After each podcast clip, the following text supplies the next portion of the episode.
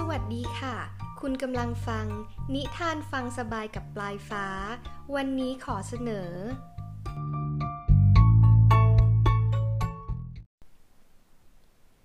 ตอนที่สองนิทานอีสบเรื่อง แม่ปูกับลูกปู การละครั้งหนึ่งนานมาแล้ว ในวันที่อากาศแจ่มใส แม่ปูชวนลูกปูออกไปเดินเล่นรับลมทะเลริมชายหาด ที่นั่นเป็นชายทะเลที่อุดมสมบูรณ์ มีครอบครัวปูอาศัยอยู่ด้วยกันมากมาย นี่ลูก เราออกไปเดินเล่นริมทะเลกันดีไหม ไปสิครับแม่ ไปเดินเล่นกัน ผมอยากออกไปหาเพื่อนๆด้วย ระหว่างเดินเล่นอยู่ แม่ปูก็เหลือบมองลูกปูตัวอื่นๆ เดินเฉไปเฉมา ซ้ายที วาที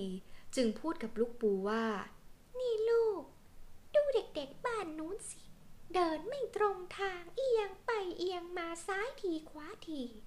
ลูกแม่อย่าเดินอย่างนั้นนะจ๊ะ ไหน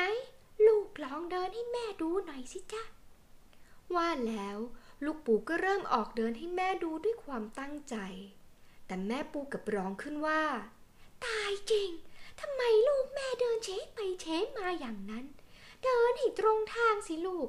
มานี่แม่จะสอนเดินให้ ดูแม่เดินเป็นตัวอย่างนะจ๊ะ แม่ปูพูดพร้อมออกเดินให้ลูกปูด้วยความมั่นใจ แต่แม่ปู